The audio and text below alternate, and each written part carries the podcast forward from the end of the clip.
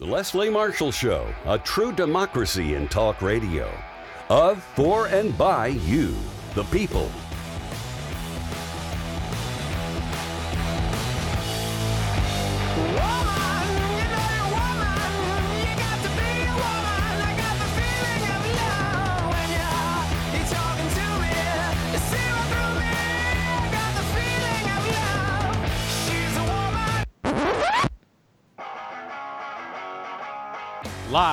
Our nation's capital, it's Deadline DC with Brad Bannon. Welcome to Deadline DC with Brad Bannon. I'm Brad Bannon, a Democratic strategist and a columnist for The Hill in Washington, D.C. My company, Bannon Communication Research, polls for and designs research based media and message strategies for progressive issue groups, labor unions, and Democrats. BannonCR.com is the sponsor of today's show. If you want to learn more about me and my political polling and communications company, go to facebook.com front slash Bannon dash communications dash research.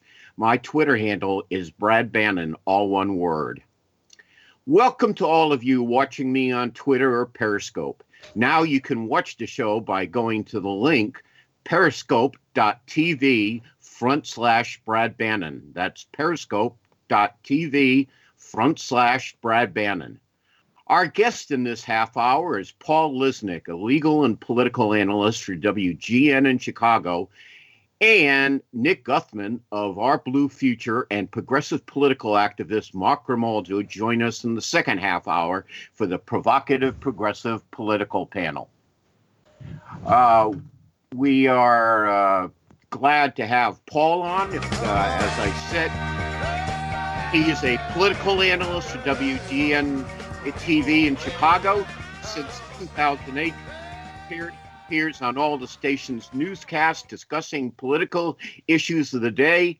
He is the host of the Political Report Sunday mornings at 9 a.m. Central Time, on which he interviews the leading political figures in Chicago in Illinois and in the United States. Paul has appeared on a number of TV news networks, including CNN and Court TV. He is the author of 13 books, including The Hidden Jury, which you can see in the corner there, uh, and uh, his first work of fiction, uh, Assume Guilt, which is available now. Welcome back to Deadline DC, Paul. It's always good to have you on the show. Brad, always good to talk to you. We usually do this from uh, respective TV studios, but uh, for now, we'll do it from home. Yep, just like everybody else. Uh, let's start with this. Uh, because of the downturn, you have uh, hundreds of thousands of people, uh, millions of people in the United States uh, unemployed. Uh, I read today that the unemployment rate eventually could get up to 20 or 25 percent, which is depression ever levels. No. Uh, businesses are not operating. Uh, and besides that, uh, the states with less tax revenues now have to provide, spend more money on social services. Uh, you know, give us an idea of the kind of uh, economic impact the crisis is having on uh, on Illinois, and also uh, tell us what you think about uh, House Majority Leader Mitch McConnell's comments last week that he wasn't going to uh, do anything to bail out blue states. Well, Brad, first of all, I, good to be with you. And I know that you know a national audience may not know all that much about Illinois uh, or our situation. Budget-wise, we've had a real tough time for many, many years. Um, our newer governor, J.B. Pritzker, uh, trying to introduce a graduated income tax, a progressive tax that uh, will be on the ballot in November, which he believes is one of the only ways to get us out of this tremendous jam. We're, we're way over $100 billion in debt in the pension. So the point is, things are not great in the state of Illinois. Uh, in the city of Chicago, where the you know pretty famous now Mayor Lori Lightfoot uh, has been working on a balanced budget. Uh, there's a huge hole getting blown into her efforts as well. So it's going to be tough, and it's tough moving forward. What Mitch McConnell said, uh, probably, I, I, listen, I'm going to give him credit and say that it was a negotiating ploy because he's too smart a guy to say something that stupid. Uh, and the reason for that is because, first of all, it is not legal for a state to declare bankruptcy. It is not constitutional. It can't happen. So he'd have to change the law. And I'd love to watch his efforts in Washington when he tries to do that. And then, secondly, um, even even if it were possible to let a state go bankrupt, what what he's not recognizing, and that's why I think it's just strategic for him because he knows better. This is the money that pays for fire and paramedics and police and all the service uh, responders who we need to get paid for. If you go bankrupt as a state, you're done in terms of trying to get money, get funding, get loans, get. I mean, so it's an absolutely insane thing to do. And I'll make one other comment, which is the way the federal government works, of course, is that all the states pay taxes to the federal governments. It is the blue states like Illinois, like New York, who pay far more into the federal government uh, uh, bank than do the red states like Mitch's. So the bottom line is where you have, an, and Andrew Cuomo talked a lot about this, where you have New York paying hundreds and hundreds of millions more into the coffer than what it takes out. You have Mitch McConnell's state of Kentucky taking far more out than it puts in. So it's just, and I and I, I'm neutral on the air, but once in a while you hear something that's just ignorant, and that kind of comment is just ignorant. Yeah, it is, but there's a lot of that going on in Washington D.C. uh, anyway, let, let me uh, to another subject. Uh, WGN TV uh, has a vast regional uh, viewing area that yeah. extends much into the Midwest, uh, including uh, Michigan, which is uh, a big battleground state in the presidential elections. Donald Trump barely won it in 2016, and uh, Joe Biden is probably going to have to win it if he's going to win the Electoral College and get to the White House. Uh, first of all, what how what kind of appeal do you think that uh, Joe Biden has in the Midwestern battle states? I, I, think the general sense of Joe Biden, and it always has been this way, is that it's it's look. Let's let me put it this way: the the the election is going to be a referendum on Donald Trump. And it's going to be a referendum on how he handles this pandemic. You know, the the impeachment and all those other things are so far in the past, they almost don't matter anymore. The bottom line is, if come the fall, people are out of work and they believe that it is President Trump's fault. I mean, look, nobody blames the pandemic on the president. But what he will get judged by is how it gets handled. So, where you have states like Michigan, where you have the car companies who no longer can manufacture cars, now they have to manufacture ventilators and other things. So, you see this shift happening. Um, I really do think that it, it, in every election is a turnout election. I think Democrats aren't going to be thrilled about Joe Biden. Some are. But I think if Biden can reach out to progressives, to the Bernie people, to basically unify the party, and it has been unifying um, then I think the referendum on Donald Trump makes it tough for Trump. And where that ends up, by the way, and I don't know if you want to talk about a beat pick, but essentially, if you're Donald Trump, if you're uh, Joe Biden, you need to pick somebody maybe like we know it's a woman, so maybe it's Elizabeth uh, Warren because he reaches out to the Bernie people. Maybe it's Kamala Harris because without the African American vote, a Democrat can't win the presidency. A lot of different angles he can go. Some have talked about the, the governor of Michigan. I don't think that's the smartest way to go, but somewhere in that world, I think Biden has to reach out for where his weaknesses are and who he needs to reach. It's what Barack Obama did in picking Joe Biden. Well, there are two. Uh, there are two. I saw a list of ten possible Biden running mates last week, and uh, there were uh, two of them on the list from Wisconsin. Uh, one, Governor Whitmer, and the second one was U.S. Senator Tammy Baldwin. Uh, what do you you don't? I get the sense you weren't enthusiastic about uh, Whitmer, but what do you think about uh, Tammy Baldwin? Well, the idea of picking Whitmer or Baldwin, for that matter, is those are states that he need that that Biden would need to carry. And so the theory, I mean, why did JFK pick uh, Lyndon Johnson, right? I mean, you go sometimes you go after a state that you need to carry. There was never any love between uh, JFK and, and Lyndon Johnson.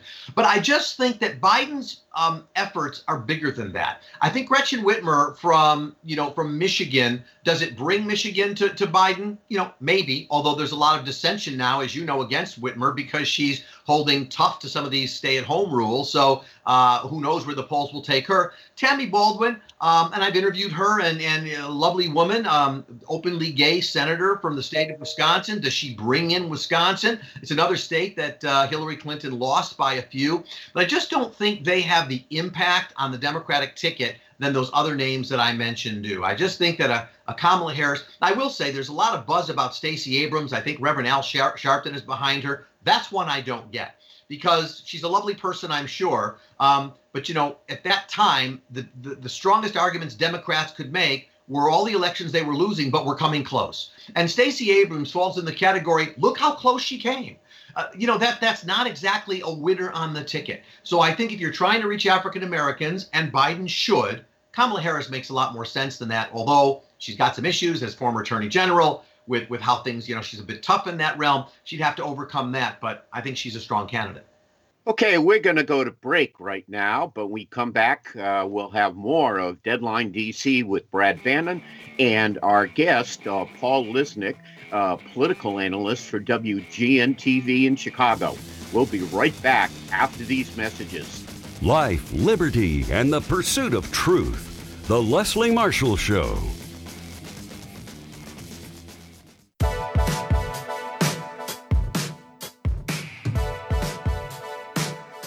And then I see the disinfectant where it knocks it out in a minute, one minute. And is there a way we can do something like that by injection inside or or almost a cleaning? Because you see it gets on the lungs and it does a tremendous number of the lungs. So it'd be interesting to check that. So that you're going to have to use medical doctors with. Welcome back to Deadline DC with Brad Bannon. My guest in this half hour is Paul Lisnek, a political analyst for WGN TV in Chicago. He's also the uh, host of the Morning Report on WGN uh, every Sunday morning at 9 a.m. Central. He is the author of Assumed Guilt, uh, which is a great book that you should check out, and you can see it in the corner over Paul Elder there. Uh, Paul, let's uh, try this. Uh, the disinfectant comment last Friday. Every time I hear the president say something like that, I say, "Can we? Can, things get any worse?" Uh, you know, after his disinfected content uh, comment last Friday, over the weekend, we have hundreds, maybe thousands of people calling 911, said they were sick and ill from ingesting, you know, Clorox or some other kind of bleach. Uh, a few weeks ago, the president was hell bent on pushing this uh, drug uh, that's an anti malarial drug as a cure for uh, the COVID 19. Uh, and that turned out to be a disaster. And, you know, that leads me to this rather philosophical question Is Donald Trump an aberration? Or he a sign that the political system is just completely broken and we may need to make serious changes because something's not right here. You know, I think when you evaluate what happened with regard to those comments, things didn't have to get as bad as they did if there could have just been some disclosure afterwards. And here's what I mean. When he made the comments about internal light and, and the bleach and whatever he was talking about, you know, right afterwards, you had everything from his supporters online saying that's not what he said. And of course, immediately there were conservative media that came out, and it was all it was all a left wing thing, and he never said that, and it's not what he meant, and on and on. Uh, and then, of course, the president himself the next day said it was sarcastic, and he was simply making fun of the media. You know that, which led the media to to just replay it and replay it and replay it because it's very clear that it was not sarcastic. Um, even Dr. Birx, who tried to save the day basically said, hey, he kind of thinks out loud. It's probably something he heard just beforehand, and so he thinks out loud. The truth is, if the president, if he says those kinds of things, which he should not, but if he did, and if afterwards he would have just said, you know, I probably shouldn't be thinking out loud, but I had heard about these theories. I, I was simply reflecting them with the doctors for them to study. That's their world you know, shouldn't have done that in front of a in front of a press conference. But I know the doctors are studying what they need to. It really could have gone away a lot quicker than it did. But because his mo is to deny and blame and make it seem like it's your fault uh, that you heard what you heard, um, it just sends everything else into a spin with everybody having to go after it. Dr. Birx said on those Sunday morning shows, I really wish the media would leave it alone. Well, how does the media leave it alone when it's the president who made it the story and he didn't need to? Uh, what uh, you know, it seems to me the administration is also sending mixed signals about the need to keep socially separate uh, on one hand and reopen the economy on the other hand. Um, over the weekend, uh, the vice president, Mike Pence, he thought have the virus crisis behind us by Memorial Day. Uh, and over, also over the weekend, Dr. Full uh, president's uh, advisors on dealing with the pandemic uh, said that we would likely uh, be dealing this uh, at least at the minute of the summer. Uh, and see that the other example of that, where you know a couple weeks ago the president was talking about reopening uh, the economy and sort of egging people on to get going again economically. Uh, the governor of Georgia, uh, Brian Kemp, takes the president at his word and partially reopens the economy. By the way, I know you're a theater goer and you can go to the theater in Atlanta today if you care to. Yeah. Um, which I don't think many people will. Uh, doesn't the administration have to be more consistent it's just they're sending such mixed signals at a time of crisis. It's easy to explain. The president knows that his reelection chances are tied to the economy. And if he can't get the economy going and things are where they are in November, where they are right now, he's already in trouble, but he would be in deep, deep, perhaps fatal trouble. The bottom line is this either the president doesn't want to say, or maybe he doesn't understand the difference between states having the ability and the testing facilities to run the tests when they're taken, the difference between that and the states having the tests themselves, the swabs and the and the liquid, whatever else you need that creates the test. So what he keeps hearing from Governor J.B. Pritzker, for example, in Illinois, who will be doing his daily update in just a few minutes, and uh, and, and many other governors around the state is we have the facility to do the to run the test we don't have the test materials to do it. And so either the president doesn't understand it or he doesn't want to admit it because, of course, his position always is there's plenty of tests, and the rest of this stuff is that governors don't understand what's going on. To me, the answer, simple as it is, the tests have to exist. The tests have to be able to be administered. I mean, I have a friend who's a nurse. He's not been tested in the hospital in which he works because I don't know why. Maybe they don't want to test the nurses and, and, and learn what they might find out. We've got to know who has been exposed and who has the virus. Once you know that, you can smartly open up the economy, move things back to normal. But this notion of so many people on, on, on media are saying, open it up, people will die anyway, we're all going to be exposed to it. So let's just see what happens. And survival of the fittest is just not a position I can ascribe to. Get the test, make the test, let it happen, and open up smartly. Paul, thank you very much for joining us today on Deadline DC with Brad Bannon. Uh, Paul is a, a, host of the Morning Report on WGN TV. Uh, excuse me, the Political Report Sunday mornings on G, uh, WGN TV at 9 a.m. Central. He is also the author, a legal analyst, and the author of a great book called Assume Guilt. Paul, thanks very much. Always we'll pleasure. be back. Stay we'll be back with more Deadline DC after these messages.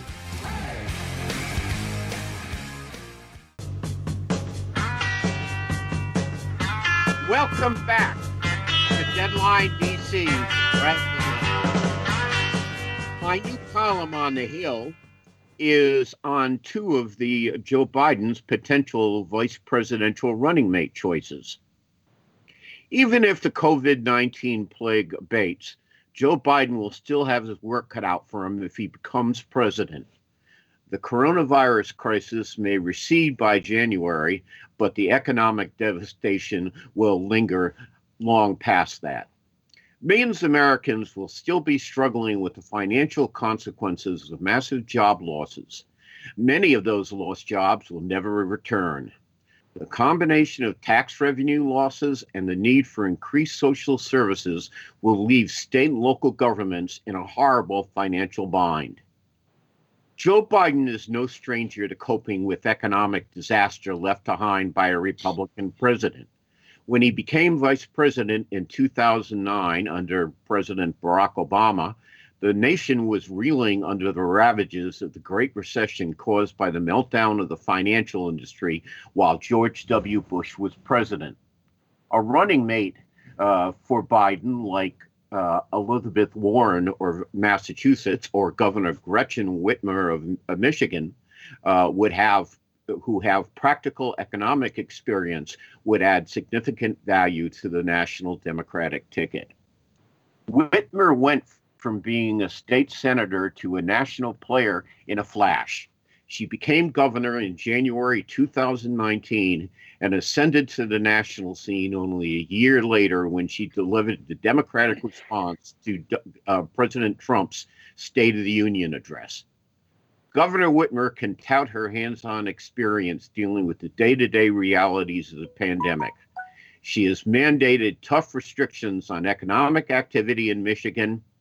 Opponents of social distancing, egged on by the president, have protested her actions to stave off the impact of the pandemic. But her tough love has paid off.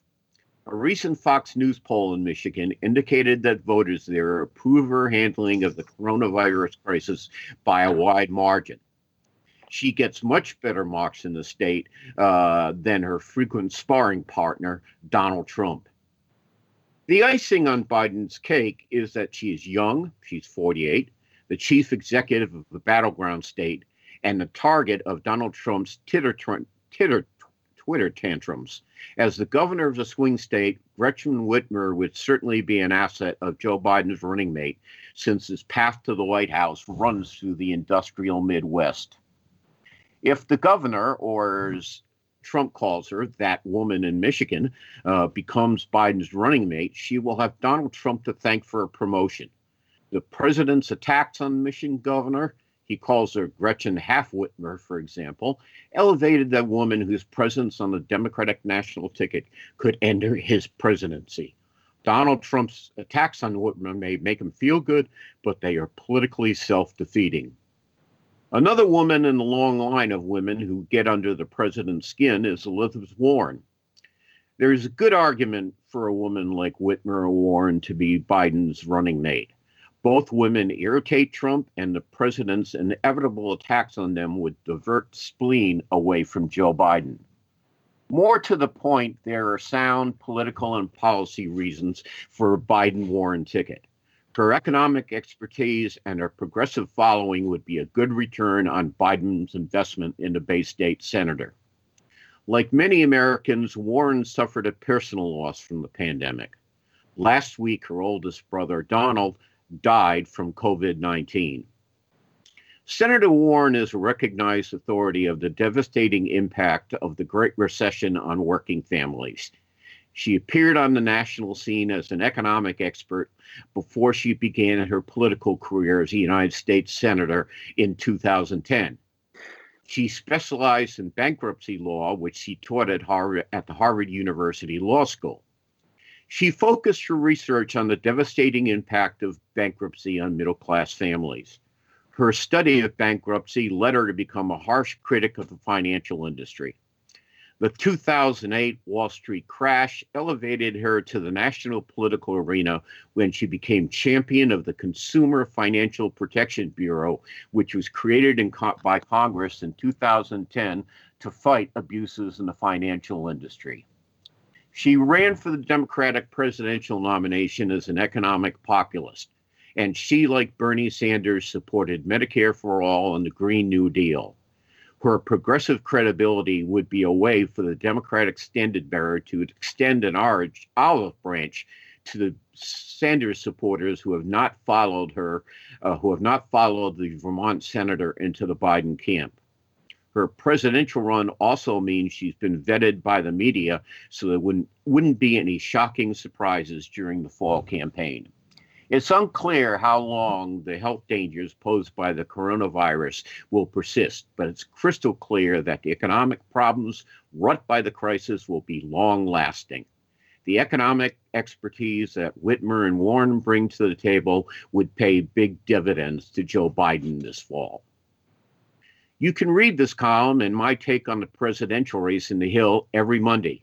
Just Google Muck Rack, that's M U C K R A C K, com front slash Brad dash Bannon.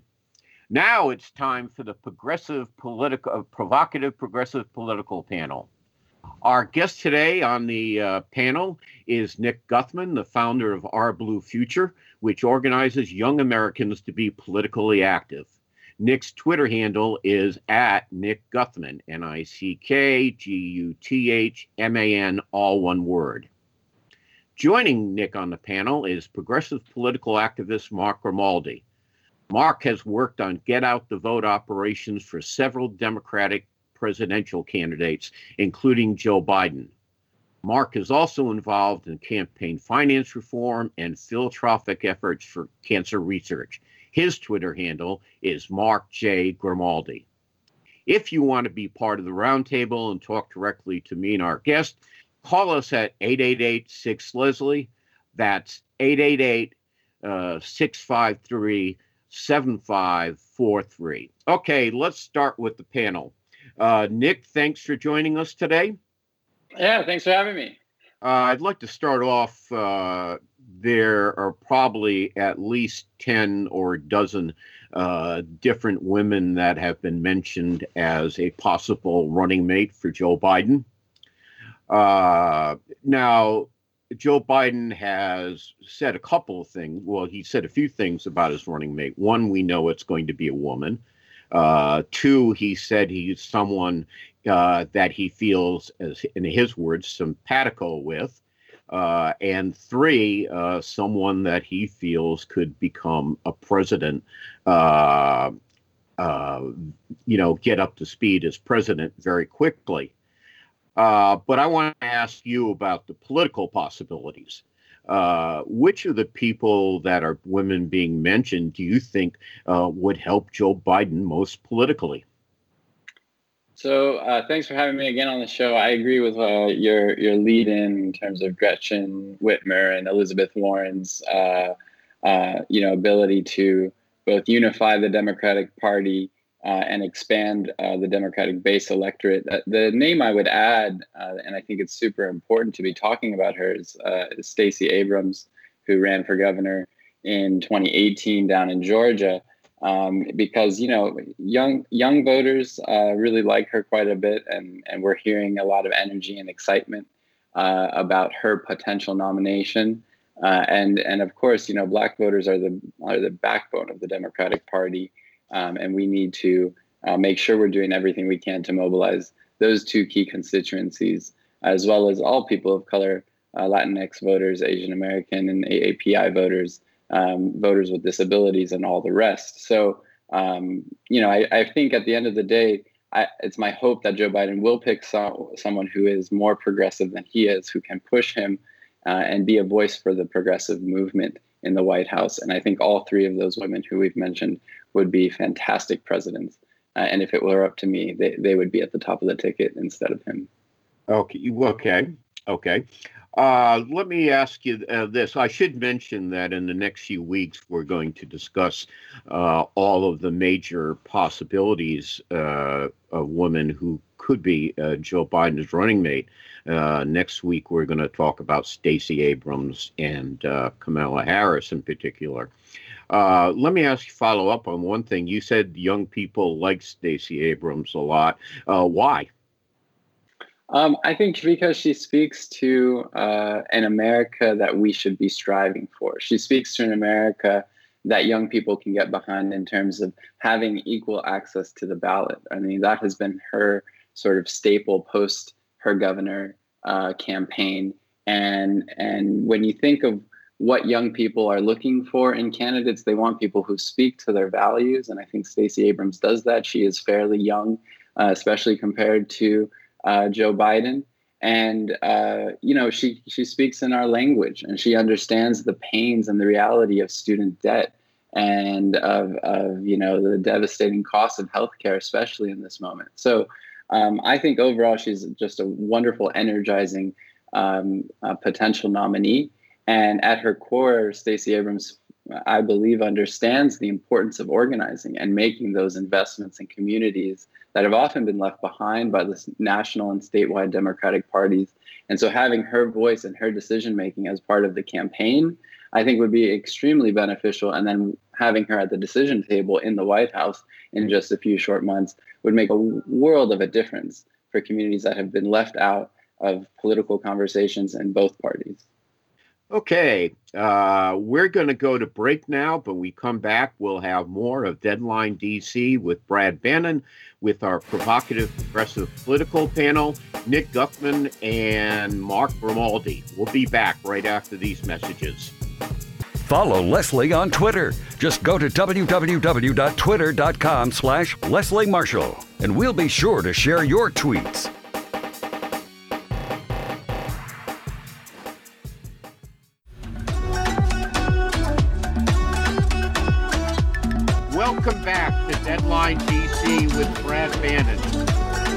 As usual, in the second half hour, we have our provocative progressive political panel. Our guests on the panel today are the executive director and founder of Our Blue Future, Nick Guthman, and progressive political activist Mark Grimaldi. Mark, uh, we, uh, in my uh, comment at the beginning of the half hour, I talked about two potential Biden running mates uh, Governor Gretchen Whitmer of Michigan and Senator Elizabeth Warren uh, uh, of uh, Wisconsin, of Massachusetts, excuse me. Uh, what are your takes on those two candidates? I think uh, your assessment of both candidates was spot on, Brad. And uh, to just, I think, add some um, background on, on, both of the candidates. Um, I think that uh, Governor Whitmer has, you know, risen the ranks, as you mentioned, of the Democratic Party pretty quickly, um, and does, although she seems to be, um, you know, mo- very popular in her state for the most part. Obviously, you know, having to enact these strict guidelines to protect her citizens isn't going to be popular with everyone, but um, I still think, you know, she's well received and a much higher level than President Trump, who, as you said, was, um, you know, attacking her on, on Twitter, um, as he loves to do, big tough guy, uh, you know, with his keyboard or phone, I should say, on the toilet. Especially against women. Yeah, exactly. Uh, and, uh, you know, I think the answer, though, to me, does seem to be uh, Elizabeth Warren. And I, I, think, in addition to being vetted um, a lot deeper because she ran for president and has been in the spotlight for quite some time, um, some polling, some interesting polling that I found uh, from um, Axios, uh, a new survey in the key swing states of Michigan and Wisconsin, which was commissioned by Donors of Color Action, found Warren to be the overall candidate to beat um, with the most consistent support amongst white and black voters in both states. And she even outpolled uh, Kamala Harris among black voters, which was a surprise. And then um, a, a, study or a poll that was done a little bit further back um, about four weeks ago. Um, but it was pretty clear that uh, Vice President Biden was going to be the nominee at that point. It, um, uh, this was a YouGov uh, Economist nationwide poll of Democratic voters, um, and uh, Elizabeth Warren led in every single age group with both men and women. Um, and additionally, uh, she was the person who was uh, mentioned the most whenever people were asked to list a candidate, not just to choose between other candidates.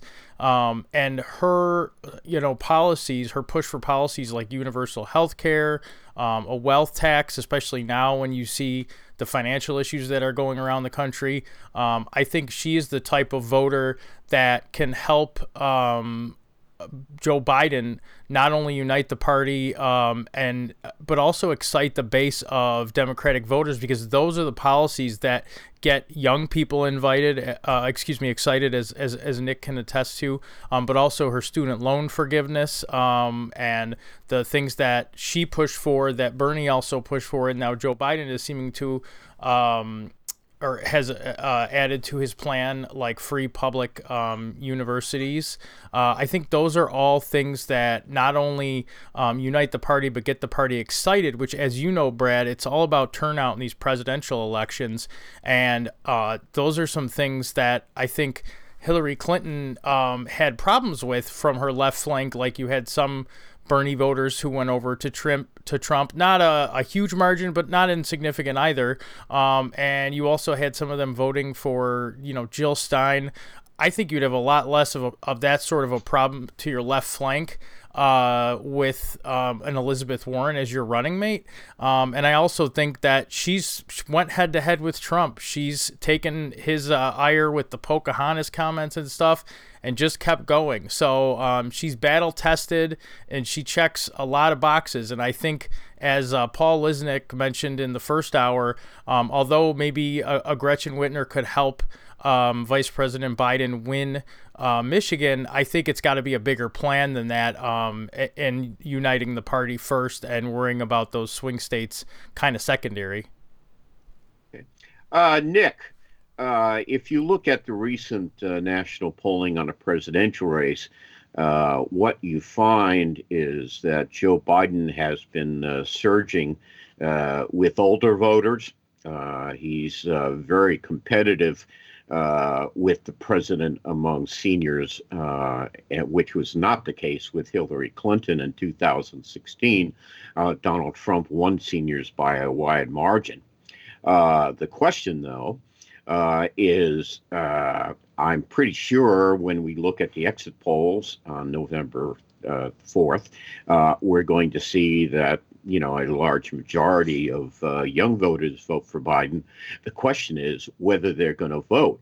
Uh, so, uh, what can you say? Do you uh, do you think that Joe Biden is going to be able to build enthusiasm among young voters, many of whom, as Mark said, set out the election in 2016, or voted for Jill Stein, or actually voted for Donald Trump? Yeah, it's a it's an important question. It's something we're thinking about every day at Blue Future and trying to understand what we can do to organize our our generation to get out and vote because as you mentioned, he was not the first choice for many young people um, in all of the primaries.